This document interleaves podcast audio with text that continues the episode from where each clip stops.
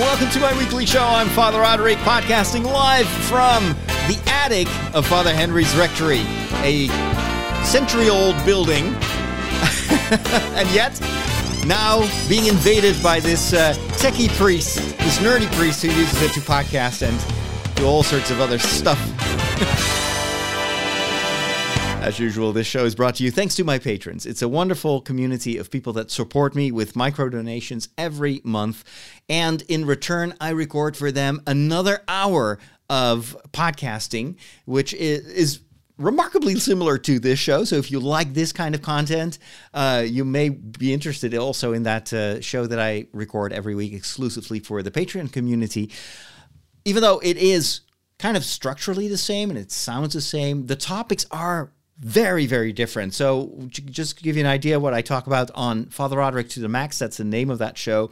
I talk about health issues you know how to get fit how to how to stay healthy. Um, uh, about food i always give my favorite recipes and i, I explain uh, my, both my successes and my failures in the kitchen we talk about stuff I learned on the internet. So things that I discovered by following people on TikTok or YouTube. And I'm just passing on the things that I've discovered in the hopes, of course, that it's useful information for you too. We talk about comic books, superheroes. I do more extended reviews of uh, superhero movies and series on Disney Plus and elsewhere. Um, I talk about liturgy. I have a segment where I explain stuff that you may see whenever you see a, a, a, a live stream of a mass and you don't really know exactly what's going on. Well, I, I explain the minutia of uh, of Catholic liturgy. And we talk about video games. Um, and I do video game reviews and I talk about adventures. Uh, and, and, and most recently, I've been uh, talking a lot about Valheim, which is one of the best selling games right now. It is awesome. And I'm having a blast. Uh, exploring the world as a Viking. So if you want to take a listen to that, and if you have the means to become a monthly supporter, go to patreon.com slash Father Roderick for more information. Do you know what's going on? This is what's happening in your world. Face it, Catholics rule. We got Boston, South America, the good part of Ireland, and we're making serious inroads in Mozambique, baby. You've taken your first step into a larger world. It is really, really cool to be podcasting here in this new situation for me. For those of you that have missed uh, what happened in previous weeks, I have been moving to a new well, a new parish. Uh, I've not been appointed as a parish priest. Um, instead, the bishop has asked me to work full time in the media. But of course, I have to live somewhere, and preferably also in a rectory and close to a church. And I couldn't stay in my previous parish, so I moved here into the parish of uh, Father Henry. Now, this parish uh, is, is, consists of multiple villages in the uh, uh, in, with uh, Wageningen, the, the, the, city of Wageningen in, in, its center. This is also where the kind of the central church is, where all the liturgy is celebrated, all the the solemnities and everything, and then. Father Henry and his assistants try to do whatever they can to also cater to the smaller uh, um, par- parish churches. Um, and I will be uh, living hopefully in a rectory not far from here, uh, in a town called uh, uh, Bennekom. However, the house is not available yet. The couple uh, that has lived here, there uh, last year is moving out. I think actually they're moving out today, which would mean I would get the keys sometime, you know, next week. And then what I want to do is before I move in, I want to make sure that everything you know is up to speed uh, and and uh, of course uh, this, this, house has not been renovated for a while so I want to install a new kitchen. We need to paint the walls. Uh, probably also check the electricity. Internet has to be installed. Um, so rather than living there and then having all the time lots of noise of, of, of, people around me and also probably being involved myself in the, in the renovation efforts, I'd rather stay here for a while until the house is ready so I can move in right away. Um, but it's very cool that uh, I can basically do anything I want that I need to do. So my television work, my podcasting work, my online work, I can all do it here. Uh, I found some old IKEA desks. So when I moved in, Father Henry usually has um, a, a, number of students here that uh, study at the um, agricultural university here in Wageningen. So he always has two or three students in the home. Right now, this this year, there's also a seminarian who lives here. The house is huge. So Father Henry only, only lives in half of it. The other half is in use by the parish. And even though that is the case, it's still twice as big as, as the rectory that I that I just left. And so, uh, but the circumstances are a little bit primitive. The, the, the, the, rooms are very, very simple. As I mentioned before, I, I live here in the attic. Um, and one of the issues that I bumped into was that the, the heating system didn't work here. And uh, it's been a really, really cold week. Uh, the week after after Easter. So Easter itself was was fine, but then the temperatures dropped. We even got hailstorms and everything. It was so cold here. I think the temperature here, overall temperature here on the attic was 12 degrees Celsius, um, which is, you know, usually the temperature that you put on a coat. Um, and we couldn't get the heating system working. So I was I was really freezing here. Now we, finally discovered what the issue was. My room here is linked to not the central heating system of the rectory, but to the heating system of the parish. So the parish volunteers, when they have a meeting, uh, of course, their part of the building also needs to be heated, but apparently it's a separate system. And since it's COVID, nobody is using those rooms for meetings. And so the temperature there was also 12 degrees because they put it on a nightstand, which means basically it wasn't, it was just preventing the, the water from freezing, but that was about it. That finally got fixed. It's still not really warm in here, but at least it's livable. So that was the first issue that I had to uh, solve somehow. Um, so for nights, I've been sleeping under all the covers that I could find. I was so f- cold. And when I had to go to the toilet, uh, I really ran. Uh, and I had to, there's not a there's no bathroom here on the on in the attic, of course. So I had to run down the stairs, run up again, and just by by running, I I was trying to to stay warm, and then I would disappear under the blankets again. So the second issue was that um, also the furniture here is pretty old.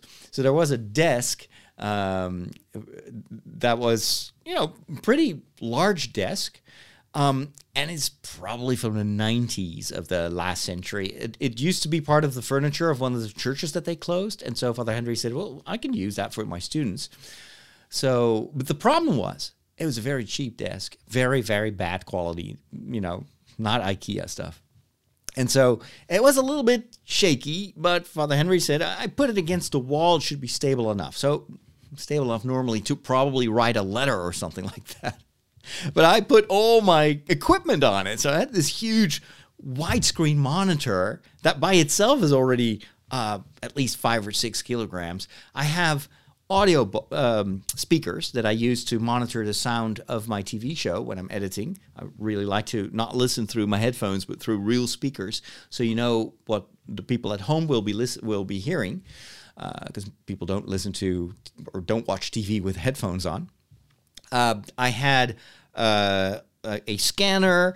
I've got my Rodecaster. I've got two LED lights. So all in all, a ton of weight, extra weight that I put on that desk. Now, for a few days, everything was okay because I didn't move anything. But then, with all this equipment, I wanted to connect my LED lights to uh, the mains outlet to, to, to, get some, you know, to be able to light my face whenever I was streaming and so the cables just I couldn't I couldn't I had to put the cables behind the desk. So I was thinking, you know what, if I move the desk a little bit, maybe I can squeeze the cables behind it and then, you know, it, it will be easier to uh, connect them and get some current. The moment I tried to do that, the entire desk collapsed. It was like, bam! And all my equipment was on the on the floor. The entire desk was broken. Uh, and it turned out the wood was so it was this composite wood, you know. So when you screw a screw in, it already destroys the wood itself, um, and so it, it, it it's completely unsalvageable. Father Henry wasn't at home; uh, he was in another church, and so I was looking around in the attic. Is like, well, what am I going to do? So I first removed the the, the big well the remains of the the runes of the uh, of the desk And then in a corner, I discovered a few IKEA desks, collapsible IKEA desks. And it turns out that these were used uh, at the secretariat of the of the of this parish church, um, but they were not deemed to be you know good enough for people to work at. Of course, nowadays you've got all these uh, rules and regulations for volunteers, and the desk has, has to be a certain height and certain depth, etc. These are very small. I think they're like 60 centimeters uh, deep and then about 135 centimeters long. So a desk by itself, you could probably couldn't even fit a computer on it. It's too small. Um, however, I found three of them.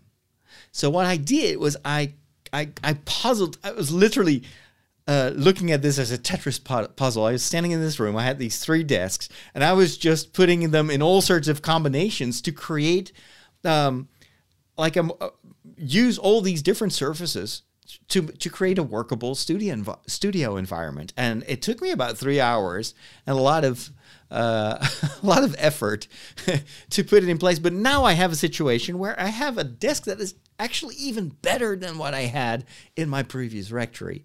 And what I think I'm going to do is I'm going to take a picture of the setup that I have now, but even visually, it looks really good. Um, because I've got some, I've, you can see the big monitor in the background. I've got a light in the background. I, am using a, a, very fast lens on my Canon M50, uh, so it has an aperture of two, which creates like this fuzzy background and it, it, looks amazing. I'm using small lights. I've got these uh, LED lights that I bought. These are called Ulanzi lights. Uh, they're very, very small, super cheap. However, they have a pretty solid output, and I use these to uh, to light my face from from two sides, from two angles. So all in all, this looks even better than what I had even though this is a very, very you know primitive situation to start with. So I'm super happy, and I have different corners now. So currently, I'm sitting at my at my podcasting station. I'm using my uh, iMac, uh, the MacBook Air for uh, the streaming software. I've got my Rodecaster connected to it. I've got my little uh, what is it? Uh, Audio Technica, Audio Technica, mm, eight ATR 2100 USB uh, microphone, which is connected through the uh, uh, what is it XLR input to the Rode, and I'm using my iPad for the show notes, and it just works. So what I'm going to do in my new rectory, once it's available, I'm going to recreate this setup because I'm super excited about it. Unfortunately, these desks are no longer uh, available at IKEA's. The, but, but these are wonderful. You just, when they're collapsed, they hardly take up any space. And when you uh, set them up, I mean, they look and feel, they're pretty solid and they work really, really well. So I'll need to uh, come up with a solution for that. Maybe I'll just buy these from Father Henry. Just do a donation to the parish fund and, and take these with me because I love them very, very much. So, anyway, the only other issue that I'm struggling with is the Wi Fi. So um, the the so I've I've started to explore. You know, where is the router? What kind of internet do we have here? If I ask Father Henry, he's like, um, I don't know. We just have internet, like he has uh, like a newspaper. It's just a thing. He's not interested in the technicalities, but I am, of course. And I've already noticed that the Wi-Fi is pretty flaky. So uh, just a few hours ago, I I was looking for well, where does the internet enter the house? And turns out it is in Father Henry's private chapel. He's got a small chapel near the front door. And uh, and and in a cupboard that I thought was just for his liturgical stuff, there's actually the uh, the modem. And uh, to my shock and surprise, I discovered that it's not even fiber this is kind of standard in the Netherlands now. We all have fiber, especially in a big student city like this. But this is still cable internet, so yeah, it's not the best. Um, and then the the the, probably the Wi-Fi is coming from a device that is on in Father Henry's workroom. I haven't checked that, but I see one cable, one UTP cable that goes to his room, probably. Um, but Father he's currently hearing confession, so I can't ask him. And then there must be a Wi Fi modem or something like that that distributes it to the rest of the house. The problem is, Wi Fi signal is pretty um, week. Fortunately, this house has wooden floors, so it's a little bit easier than in my new home, my future rectory, where everything is concrete. Uh, so it will be much harder to get a stable uh, Wi Fi uh, network in and around the house. Um, but I've discovered that the security is very low. Probably the modem has not been updated with the latest firmware. It's still, you know, very weak. Uh, WPA two, but the, like the weakest form. And I'm getting warnings from my iPad, like, uh, be careful. This is not a very secure internet connection. So I will have to figure out how to, you know, get that to the next level as well. And maybe if I can, if I have to stay here for, I don't know, maybe a month or two, um, I'd rather also install some repeaters so that the signal it's, it uh, becomes a little bit more stable because it's very hard to do any type of streaming um, with a, a, a, Wi-Fi signal that uh, that disconnects all the time. Um, but anyway, you know, I'm already glad there is Wi-Fi, and I can even even though I may not be able to stream all the time, I can at least upload. And it may take a little while because the internet is also very slow. But hey, as long as the end result works, right? So, um, and and then I have some other issues that I struggle with, and and that those have mostly to do with the fact that I'm living in someone else's house. So I'm usually uh, I like my my things to be organized in a certain way, especially when it comes to the kitchen. Um, I also have I'm so used to doing my own groceries, etc.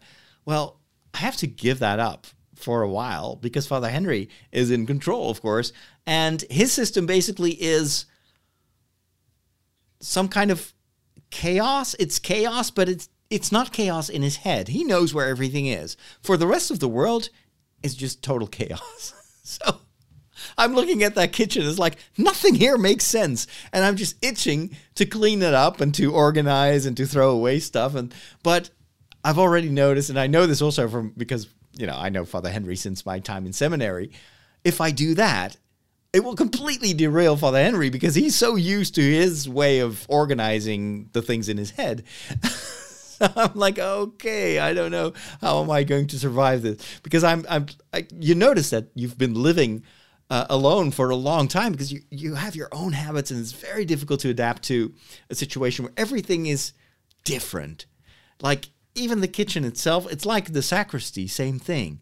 I'm just looking everywhere for the simplest of things and I don't know where they are. And then I ask Father Henry and it's, oh, that's obvious. It's here. Of course it's here. And I was like, of course. I mean, that doesn't really make sense to put it there. Why don't you put it there? Why would I put it there? That kind of stuff. so I'm really training the virtue of patience, but you know, all in all, those are minor quibbles. It just it just it made me realize how much I am actually used to my own systems and my own organization. I think that's the case for all of us. We all have our own habits, and and as, as soon as we're in a different situation, we're like, oh, wait a minute, the world is broken now. but I'm super happy uh, that I that I can stay here, and and also it's a real. I'm having a great time. Father Henry's a great uh, host, and so for instance, uh, last what was it, second day of Easter, uh, April the fifth was my birthday. First contact day, by the way. That is so cool to have your birthday on a day on a date. That is so important for Star Trek fans. Uh, speaking of which, we'll talk a little bit more about Star Trek in the movies and TV segment. But um, it was my birthday, and I had not even really prepared anything because Easter, because moving. Um, and so on the morning of my birthday after Mass, uh, I'm, I'm not allowed to enter the living room, and Father Henry is busy doing stuff. And then uh, finally, I am able to enter the living room. I step inside, and immediately, Italian birthday songs start to blare from a Bluetooth speaker. And there is this throne. near the window that is you know, completely decorated with all sorts of, uh, you know, multiple colored paper stuff. And there is a big uh, balloon displaying my age 53. And there is a cake with candles on it. Uh, and uh, Father Henry had tried to create the, the, the, the number 53 with candles. The only thing is, he put the candles really close to each other. So the entire cake was burning, basically. it was just this one big inferno. The only thing lacking was Anakin Skywalker and Obi Wan Kenobi having a lightsaber duel above the, the cake, but that was about it, you know? Fortunately, I had higher ground, so I could blow out the candles, do make a wish, and and enjoy my birthday. It was so much fun. And uh, so those are the little things. And of course, I like chatting with Father Henry about you know his experiences in a parish, and um, we have so so many memories. Of course, for I think for the seminarian Eric, it must be sometimes be hard to sit. Uh, with us at the table because we're like the old old guys. You remember in the time that we were young, remember the world was so different now. And we're, we're constantly having discussions like that. and Eric sometimes he looks at us like, dude, you guys are fossils. anyway, I'm having a blast here, and I'm so looking forward to start working on my new home. I can't wait to uh, to install the kitchen. It's going to be a ton of work, and probably I'm even now underestimating it, but it's gonna be my home, and it's. You know, I hope to stay there for a little bit longer than the last two times because I, in the past four years, I've moved twice now. Now I want to stay a little bit longer than just two years. But, of course, you never know. We'll have to wait and see. How do you not like movies? They're predictable. Like, the guy gets the girl, and that kid sees dead people, and Darth Vader is Luke's father. Not liking movies is like not liking puppies. They're fine. I just get bored and never make it to the end. You know, you need a movie education. You need a movication. I'm gonna give it to you.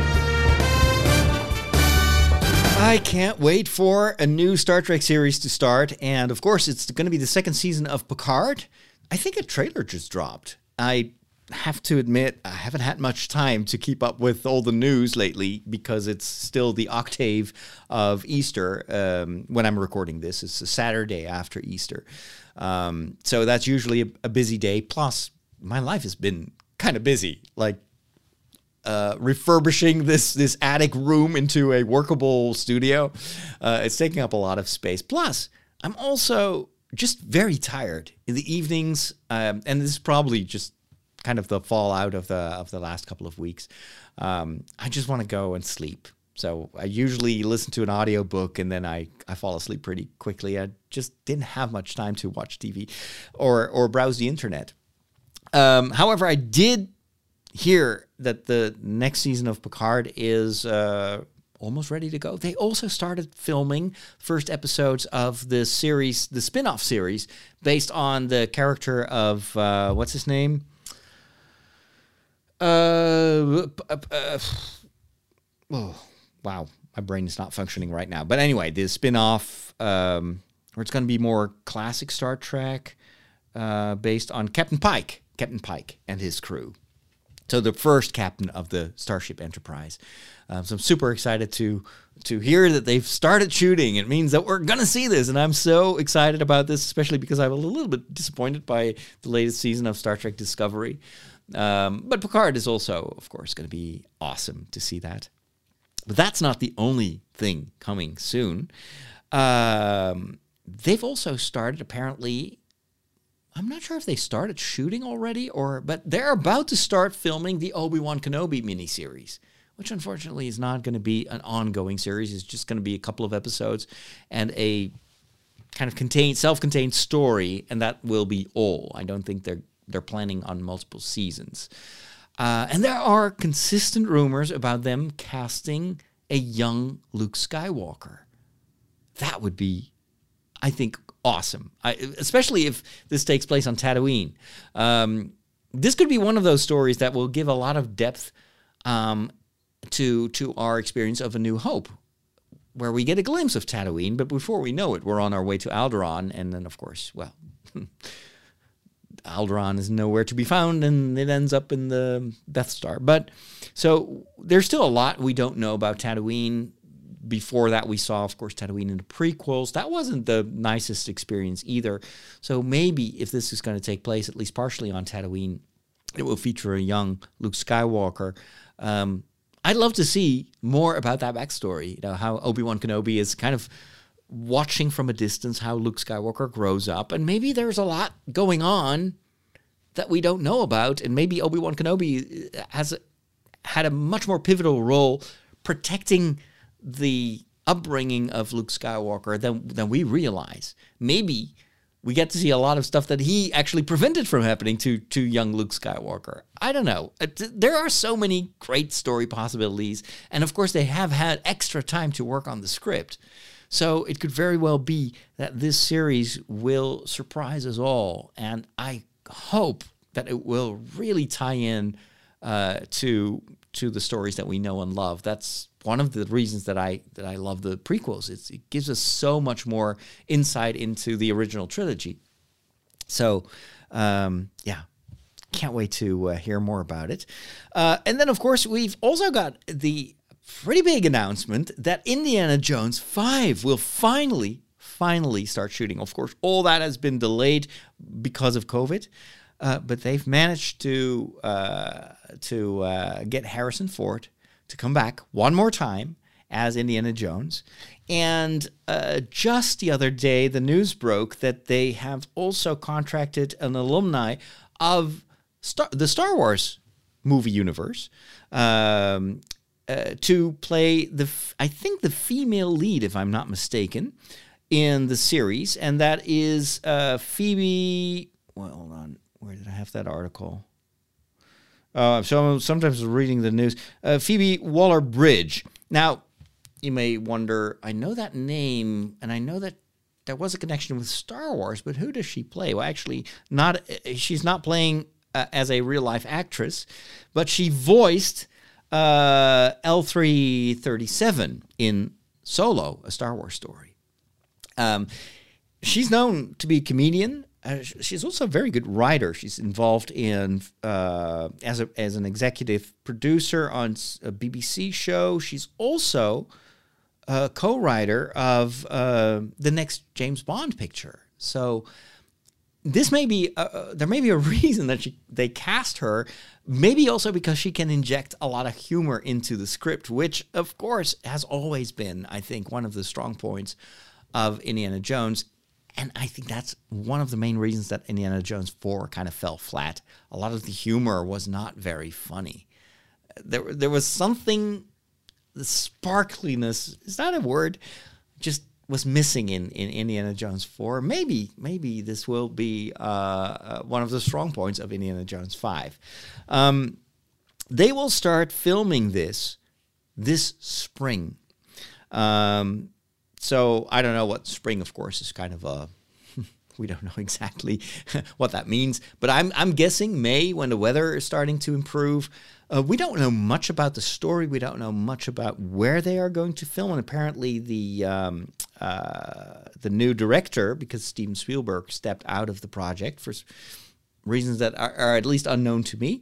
Um, but we've got what's his name, Mangold, James Mangold, um, is is still talking um, with other actors and actresses that are being cast right now. Um, I'm always a bit surprised how sometimes casting can be a last minute decision, but it also probably means that they know very well who they need. Uh, so the story and the storyboards probably already done, and now they're finding they're trying to find actor actors and actresses uh, to fit those roles. And sometimes it, that can be very surprising. Sometimes they may have written a role for a very specific actor or actress, and then someone else takes over and steps in. And we've seen many examples of, of course, I can't come up with concrete examples, but there are many movies that were written with very specific actors in mind and now that we know who was supposed to play that role, you can't imagine that. Sometimes roles become so identical to the the particular actor that ended up playing the role. Well, well take take for instance Back to the Future. Marty McFly was not supposed to be Marty McFly. It was another actor, and they were halfway through filming, and then they realized this doesn't work. We need to find another uh, actor to take over the role, and so that's how they finally ended up contracting Fox. And so, uh, and you can't imagine Back to the Future with any other actor playing the main lead. So, anyway, very, very cool.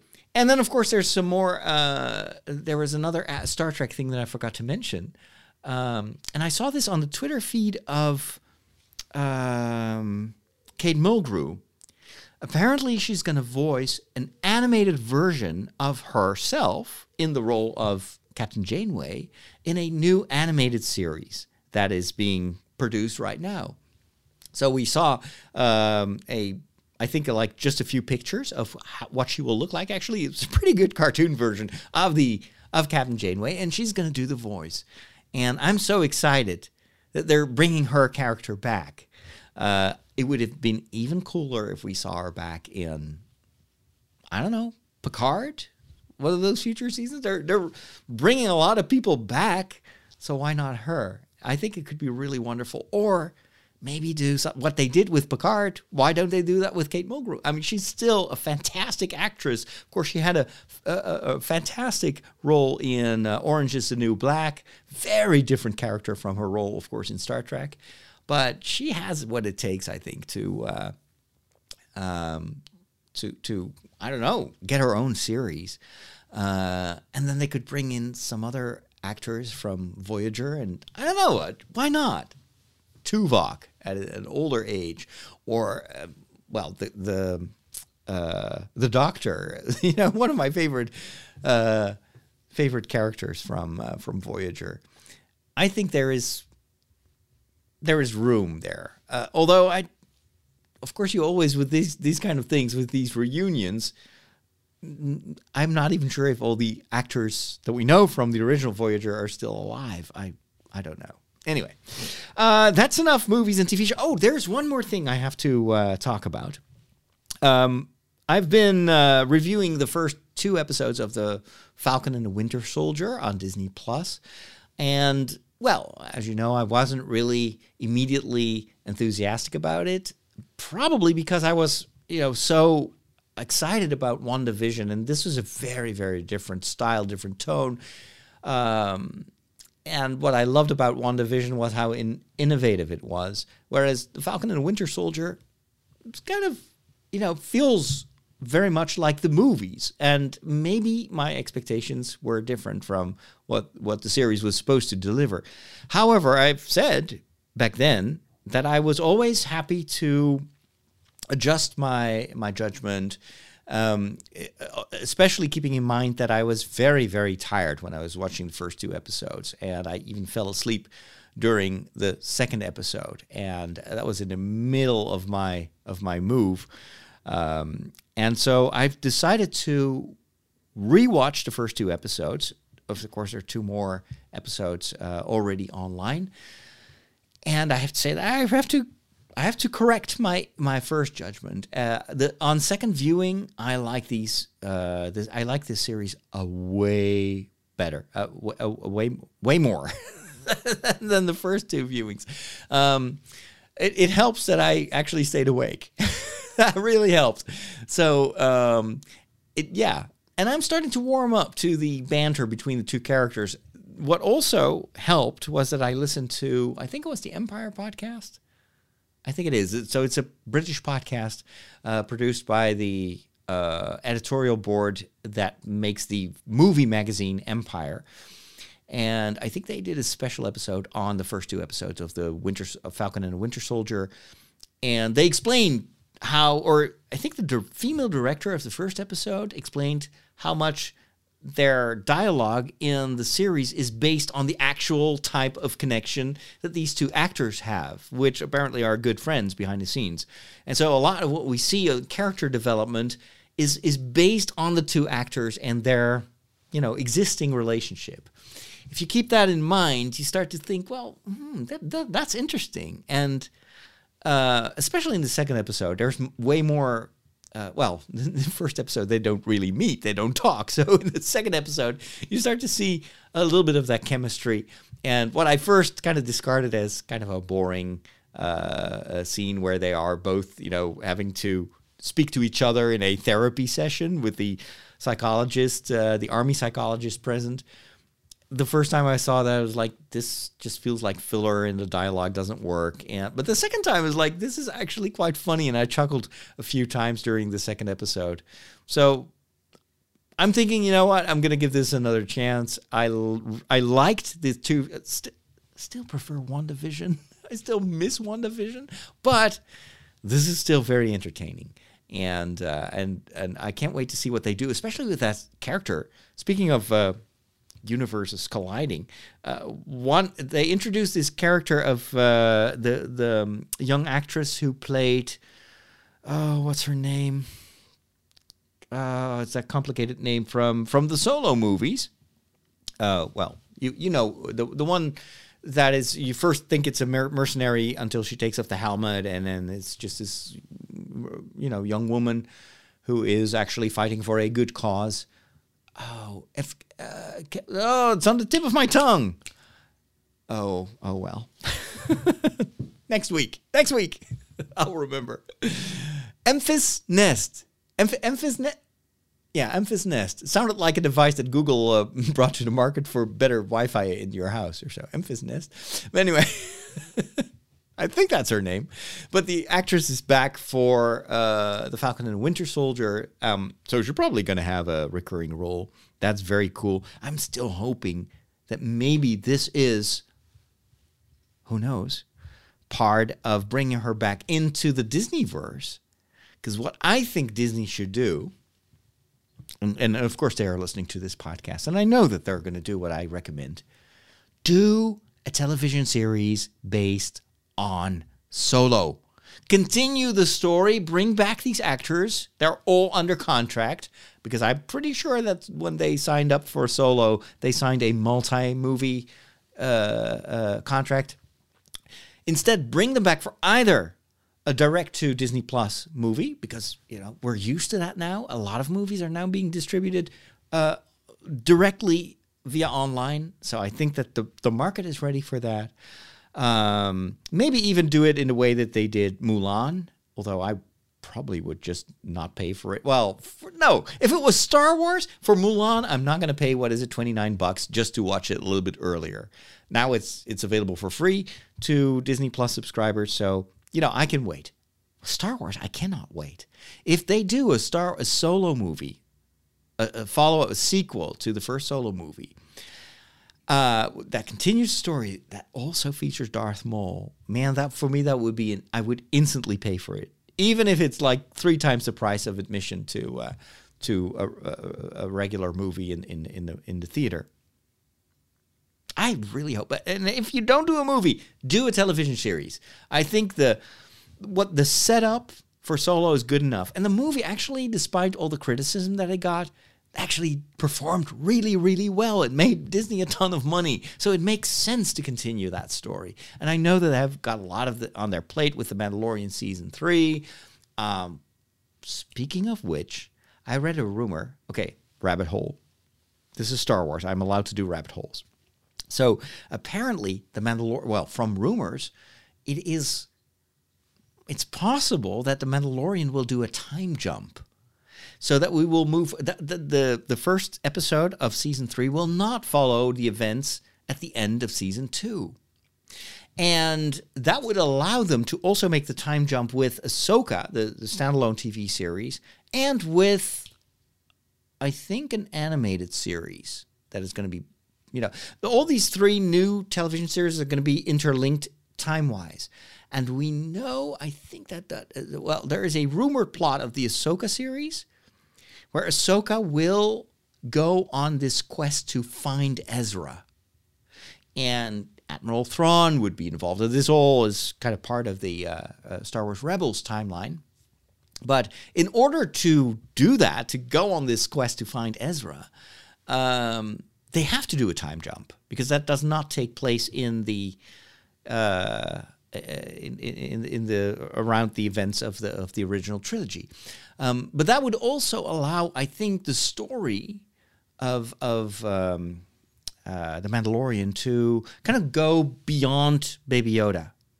If it if follow if the events just follow uh, chronologically, they you know right after um, having said good goodbye to to Baby Yoda, then season three can can only be about mourning, can only be about loss, because we all miss Baby Yoda, right? But if we know that Baby Yoda, in the meantime, has been doing really great and is learning lots of stuff at the uh, Jedi Academy, uh, then then maybe it will be easier to kind of start fresh with a, a, new life for the Mandalorian, and it would be over. Maybe you will have a photograph sitting on the you know his desk of uh, of Grogu. or maybe he'll just eat cookies to just remember Grogu. For, but you don't have to kind of deal with that, you know, that whole separation issue emotionally. So I wouldn't be surprised if the Mandalorian 3 will do a time jump.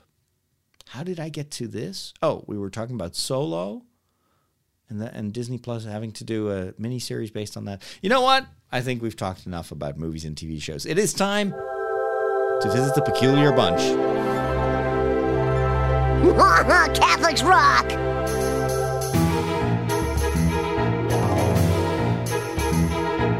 Here at the Peculiar Bunch, we're always happy to tell you everything you always wanted to know about Catholics and the Catholic tradition, but you were afraid to ask. Catholics can be a peculiar bunch. No meat on Friday. Oh, meat? What do they eat? Light bulbs? Today I want to talk a little bit more about uh, what's going on this Sunday in Catholic churches, which is the Sunday of um, Divine Mercy. Man, you guys got more crazy rules than Blockbuster Video. So, the feast of Easter uh, is is prepared by a very very long period of preparation called Lent. We all are familiar with that. Starts on Ash Wednesday. Uh, it takes about 40 days, not exactly 40 days, but broadly 40 days, and then it's Easter, and uh, and for most people that's it. It's like Christmas. You've got Advent, and that takes a couple of weeks, and it's Christmas, and the day after Christmas, all the radio channels are changing their music back to general winter music, and then we'll just sing about you know chestnuts roasting on an open fire, but no longer the Santa Claus stuff, um, let alone the baby Jesus stuff. Uh, with with Easter, our culture tends to do the same. You know, the entire time of Lent in the stores, in the supermarkets, is filled with chocolate stuff and eggs and Easter bunnies. And once it's Easter, that's it. And immediately the, the world moves on. Not so for Catholics. Catholics can continue to to celebrate the events on Easter morning, which is the resurrection of Jesus, the most important history uh, uh, historical event, not just for Christians, but for the entire world from a Christian perspective. Disclaimer. and we do that by having an Easter time, an Easter. Uh, an extended Easter time that extends all the way to uh, Pentecost. So that's another uh, 50 days uh, where it's the liturgy itself is going to be Easter themed. And that's not all. Wait, there is more. There's also what is called an Easter octave, which of course comes from the number eight, octo.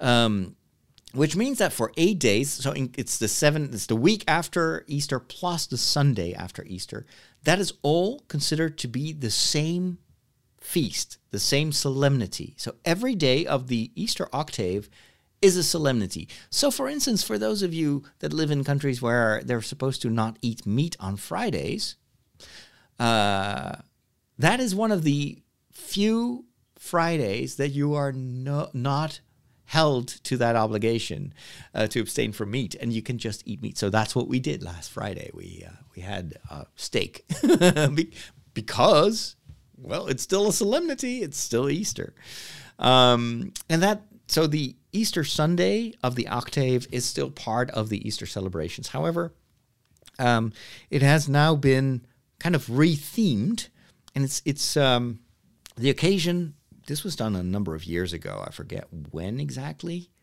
And I wonder if it was John Paul II who did this or maybe Pope Benedict. Um, but anyway, he, he wanted us to celebrate uh, a Sunday dedicated to the, the idea of God's divine mercy.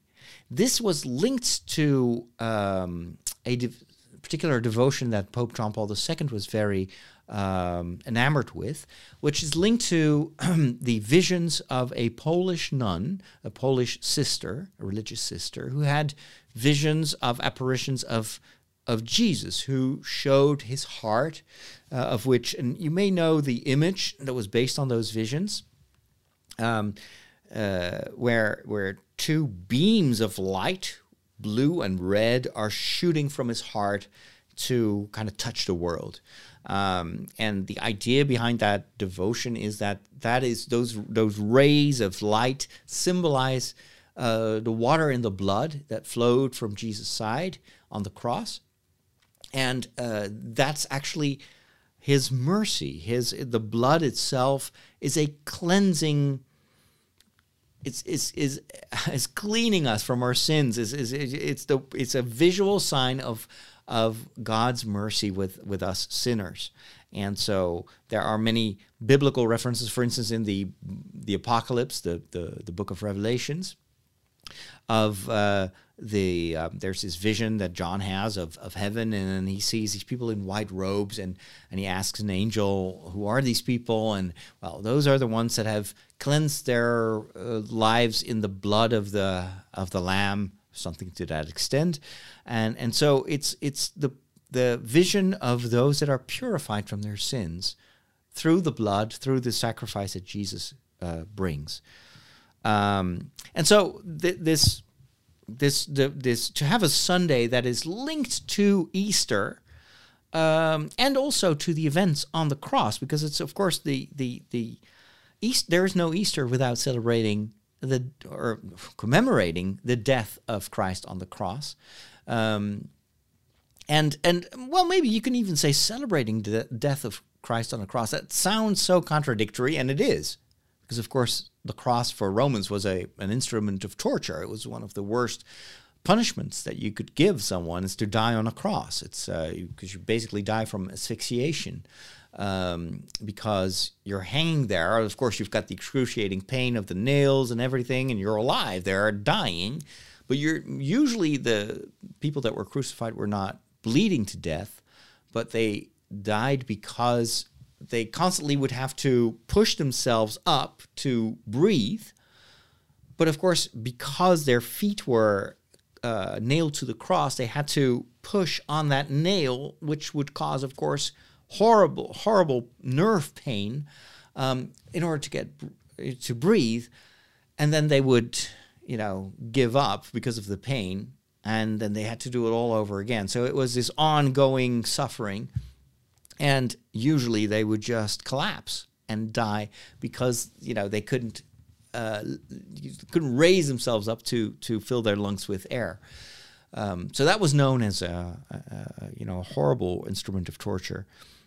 But you could also say, from a Christian point of view, because we know that this was a sacrifice of love that was meant to reconcile us with God. Uh, there's just so much love that it, it, it, it's bigger than any sin. It's bigger than anything dark and anything you know death and destruction. And so uh, the the kind of the contradictory message of uh, of of the cross and the resurrection is that that God overcame death or, or, or vanquished death by by basically by dying, by giving his life on the cross. And the blood and the water from his side were seen by many church fathers uh, in, in the Christian tradition, also in Christian iconography, iconography as the signs of this of this gift, of this mercy. And of course the water refers to the cleansing water of baptism that cleanses us from our sins. Uh, the holy water that we use in the Catholic Church also refers to the, you know, kind of this cleaning water of baptism. So when we cross ourselves with holy water, it's to remind ourselves that Jesus wants to wash us from our sins. Not just at the moment of baptism, by the way, but every time we sin, then if we turn to Jesus, he can clean us again, make us clean again through the sacrament of confession. And of course, the blood it's his life giving blood. It's a symbol of life, the symbol of love, also. Think of a beating heart. Um, and that, that represents the love of God that he shows to his son that gives himself fully to the Father on the cross. But then the Father gives himself and all his life back to the Son. And, and that, that, that destroys death. And Jesus rises. And the life in him is the life of the Father that is through him also offered to all of us. Okay, I know that this is a lot of theological stuff. Hope I'm not overloading you. But what I like about Divine Mercy Sunday is that it it kind of uh, presents us with this image, and you know, images are sometimes even more ev- evocative than than just you know pure uh, pure theology, in the sense that it can. It, what I like about that image of Sister Faustina, that was the name of that uh, uh, religious sister from Poland, um, is that it is. It shows us that the sacrifice of Christ, his his the gift of his mercy, is like sunlight. It's like it's it's it's touching everything it irradiates. And so if you put yourself in the the, the, the image itself the the beams are almost a little bit like laser like a laser show.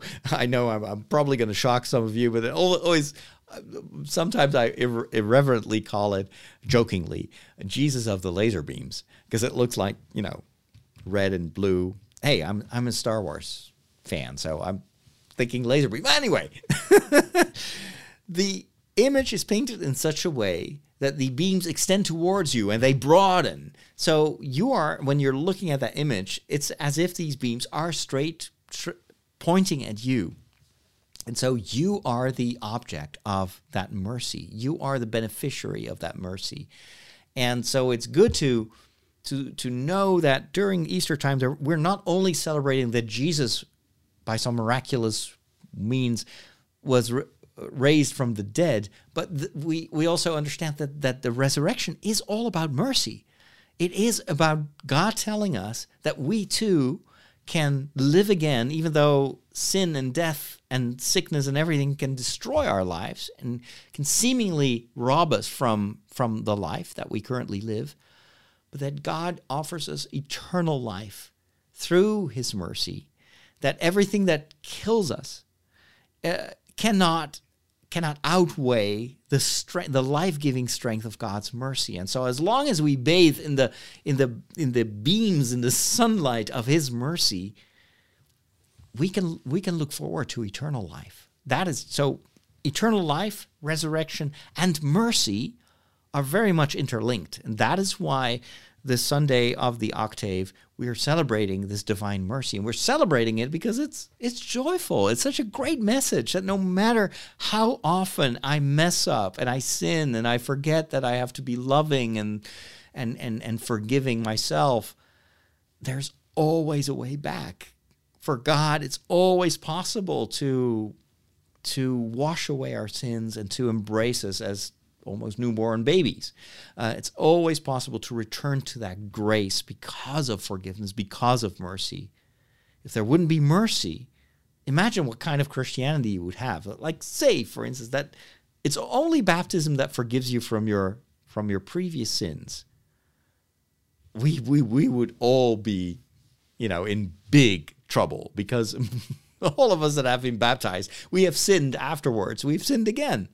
And but the grace of forgiveness is something that lasts a lifetime and it's always available to you through the church sacramentally through the words of the priest that forgives you in the name of God in the name of Jesus of course.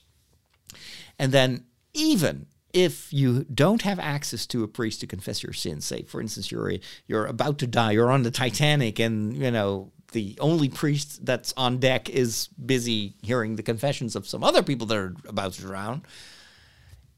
As long as you have perfect contrition, as long as you you you regret what you've done and you want to seek re- reconciliation with God, and in the case that you may survive the you know the sinking of the Titanic, and and and and maybe you can find uh, a floating door on which you can climb, and there's not some lady pushing you off, and oh, poor Leonardo DiCaprio, he it was big enough for the two of them. Anyway, so uh, say you survive, you always also say, well, I want to go to confession as soon as it's possible, but if I'm now dying, I I want to be forgiven. God grants you that forgiveness.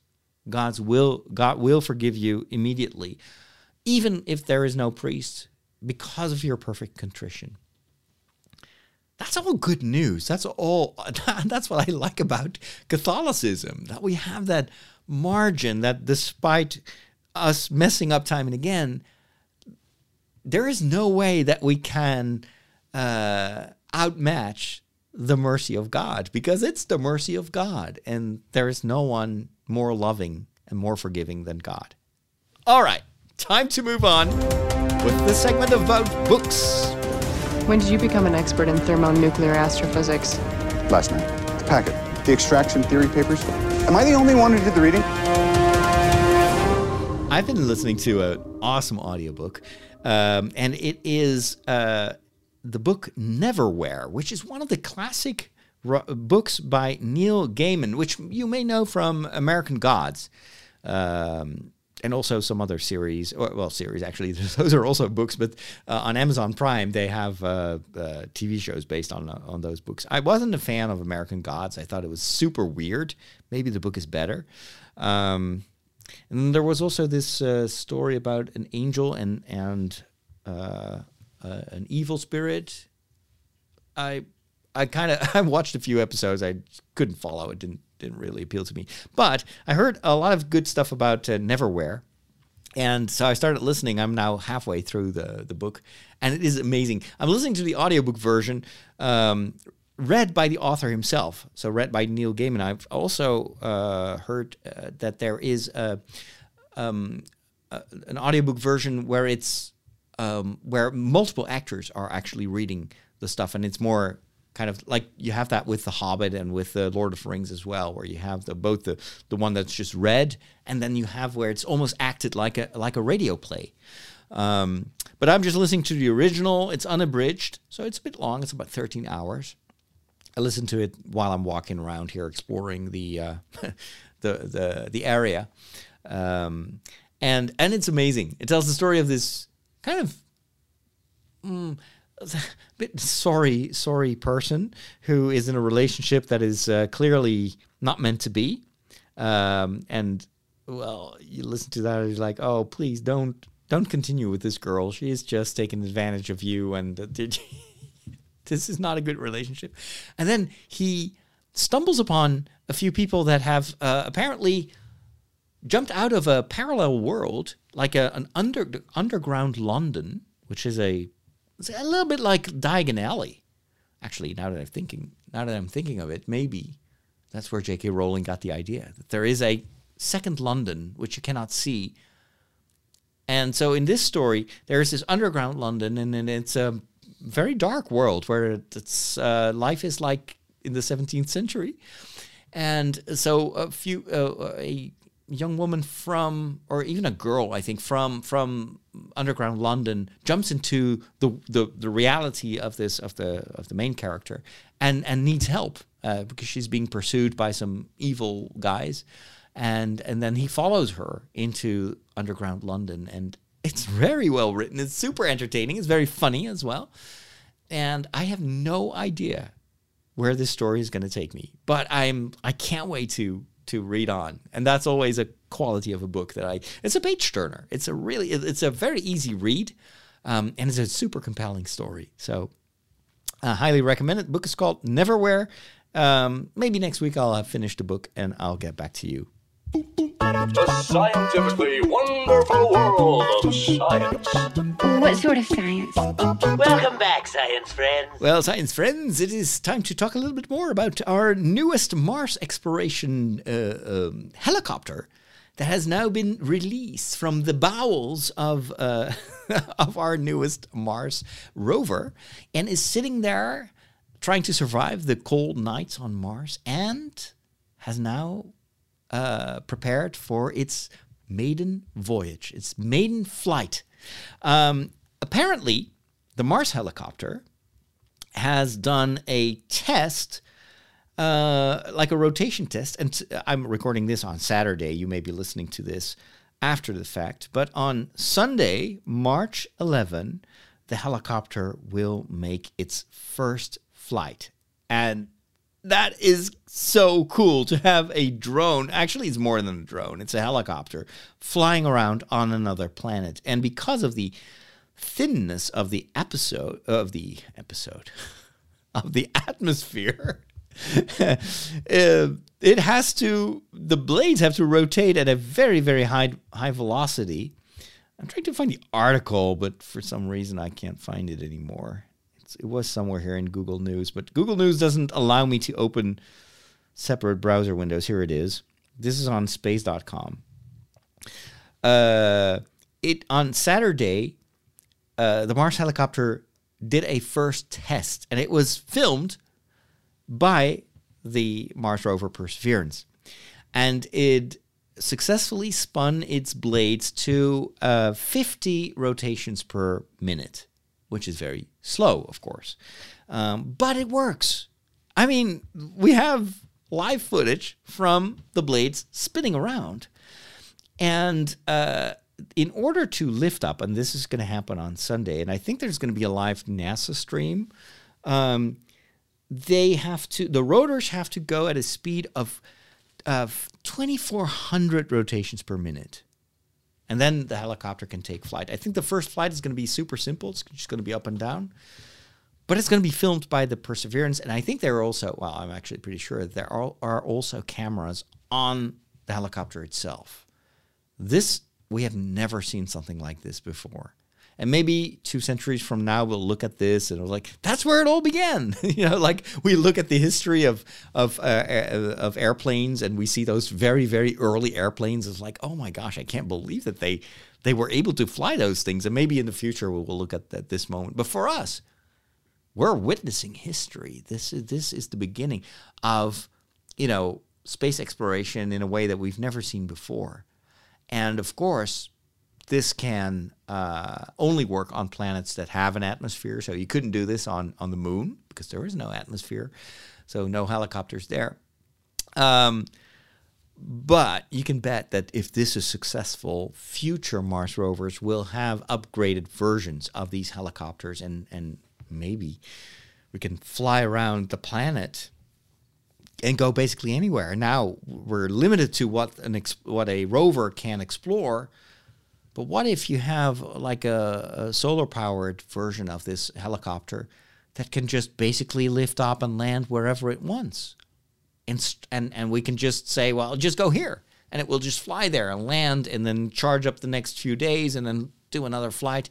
You could explore so much more uh, than we can currently do with these land rovers that are, or Mars rovers that are just tied to, well, the crater where they land. Ah, I can't wait to see the live stream. This is going to be so exciting. We are on the cutting edge of technology. Wow. Well, what does that mean? Let's plug it in. It's going to say, hey, I see you plugged in a new device. And it's going to load in the appropriate drivers. You'll notice that this scanner build, whoa. Well, all your technology stuff, it just ends in disaster. But there is one more thing. There's always a lot of Apple stuff in this uh, in this jingle for my technology segment, but uh, Apple is a, a, bit in hot waters right now because uh, you know about the uh, the uh, Epic lawsuit against Apple, right? Epic is uh, the gaming company or gaming distributor, I should say, of one of the most popular uh, battle royale games right now, which is called um, Fortnite. And they, of course, want to make more money than they currently do in the App Store and Apple's App Store because Apple charges them a certain percentage that Apple just gets. Uh, without really doing anything else than offering a platform for the distribution of these games. Now, Epic wants to circumvent this or has tried to circumvent this. Apple has, uh, as a result, removed Fortnite from the App Store um, because Fort, uh, basically Epic says it's not fair. We do all the work and Apple just gets money, but they're so dominant. They're such a a, um, a, um, a monopolist that for many people that want to play our games, they have no choice but to go through the App Store. And, and, and Apple is abusing its monopoly in certain markets to just make money off of our backs. And we, don't, we want a judge to stop that. Now, of course, it's a very complicated uh, situation because Apple says, well, you know, it's our App Store. We developed the iPhone. If it hadn't been for us, you wouldn't even be able to reach your current audiences. Uh, so it's only it's only normal that we make some money of this. After all, you know, without the iPhone, without the iPad, without iOS that we continue to develop, you wouldn't have this platform. You would be just having to go through the Play Store. Actually, the Epic has the same problem with the play with the Google Play Store as well. So they are on this quest to uh, at least probably just get some leverage. I'm not. I don't think that they that they think they can win this against Google and Apple, but maybe if a judge agrees on certain points, they can uh, broker a new deal. I think that's probably just all about money and, and percentages. But anyway, maybe they're trying to force Apple to reduce the percentage that they take off of any apps in the in the App Store. Anyway, why am I talking about this? Uh, oh yeah, so they of course have to prove to a judge that Apple is abusing its uh, monopoly. And so they they have published uh, correspondence, I think, of people that worked for Apple or are still working for Apple that shows that Apple uh, deliberately has not developed iMessage, which is their very popular messaging system on on iOS, but deliberately has not made an Android version because they wanted to keep people in the Apple environment. So once you are used to using iMessage and all your friends use it, then uh, you know it's basically you have to you have to your next device has to be an iPhone or an iOS device because otherwise you lose all your contacts. That also, according to Epic and also some other players, uh, is the reason that Apple is restrict is putting so many limitations on on Facebook uh, gathering data. Now, Apple says it's all to protect our privacy. And of course, we all know that Facebook cannot be trusted um, when it comes to privacy. There's been this massive leak of Facebook information, and they're trying to downplay it, but it is maybe the biggest leak that, that Facebook has admit, admitted to uh, so far. Um, millions and millions and millions of, of users of Facebook have all their information out there for sale or maybe it's even available for free, which includes, you know, all your sensitive data, day of birth, uh, telephone number, address, uh, whatever you you whatever information you gave to Facebook, it's out there. Not all, of course. Uh, I did a check, and it appears that at least my phone number is not. Uh, I never connected my phone number to to Facebook. But anyway, so long story short, uh, Facebook is also one of those parties that says Apple is trying to keep us out of their uh, their um, uh, app environment because they want to keep their monopoly. They just want to uh, uh, keep people from from jumping ship, and that's not fair. So it's about we'll have to see what the judge says, and then of course Apple will. will will will do a counter lawsuit or whatever. This is not over yet, but it's good that we have this discussion, of course. Um, that was entirely beside the point that I wanted to bring up here in this tech segment. I wanted to give you a tip. If you are using Chrome on an ultra wide monitor, and now I'm talking about a niche of a niche of a niche, I have to be a member of that niche. That's why I'm talking about it. I have this ultra wide monitor that I love. It's so much better than having two monitors on your desk, especially if you're doing stuff like video editing or even when you're streaming video games. You know, I can I can stream Valheim and I have the the game open on one side of my screen, and on the other side, I can have a full, you know, window of uh, uh, Streamlabs OBS. I could I could see the, the the, the chat, the live chat going on. It's wonderful to have a wide ultra wide screen monitor. So it's a ratio of 21 by 9 versus 16 by 9 for a lot of these HD monitors. Um, I had an issue with Disney Plus, so I was trying to watch the the the Falcon and the Winter Soldier here on my on my screen because it's a big screen, and uh, there is no other. Te- well, there is one television here at the rectory, Father Henry's, and uh, it's quite stunning. The TV is still four by three, and it's an old-fashioned tube television. It was already probably small when when he bought it, but now it just looks like a, a post stamp. It is you. I cannot watch anything on that TV. Um, so I was like, okay, I'm just going to watch uh, a Disney Plus here on this monitor. But when I launched The Falcon and the Winter Soldier, which is actually filmed in, uh, oh, I see that my uh, my my camera is. Uh, is cutting out. Sorry for those of you that are watching this on YouTube. I'm going to wrap up things anyway, but my camera just uh, ran out of uh, battery power. so you're looking at a space void. Maybe I can switch to the built-in built-in camera. Can I do that? Actually, don't know. Probably not. No. Oh, I don't have access to the built-in camera. Maybe if uh, re-enable built-in camera. Is that going to work? Am I back? Almost back. No, I'm not back yet, but I will be back. Yeah, I'm back. I'm back. okay, you're now looking at the horrible, horrible built-in camera of the MacBook Air. Sorry for those of you that are just listening to the audio and are wondering what's going on, but uh, I was also uh, putting this on YouTube, and uh, I I don't have enough. Like I, I have an extension cord, but everything is plugged in, and there is no room for my my my um, uh, battery replacement pack for the EOS M50. So I was running this on the battery, which only lasts for about an hour, and I just went over over. I've already been streaming for about an hour and, and 15 minutes. Anyway, um, getting into rabbit holes all the time. Uh, when I was watching uh, Disney stuff or movies on Disney Plus, it did not use the entire uh, width and height of my monitor. It just gave me black bars on the sides and uh, on the uh, above and below the image.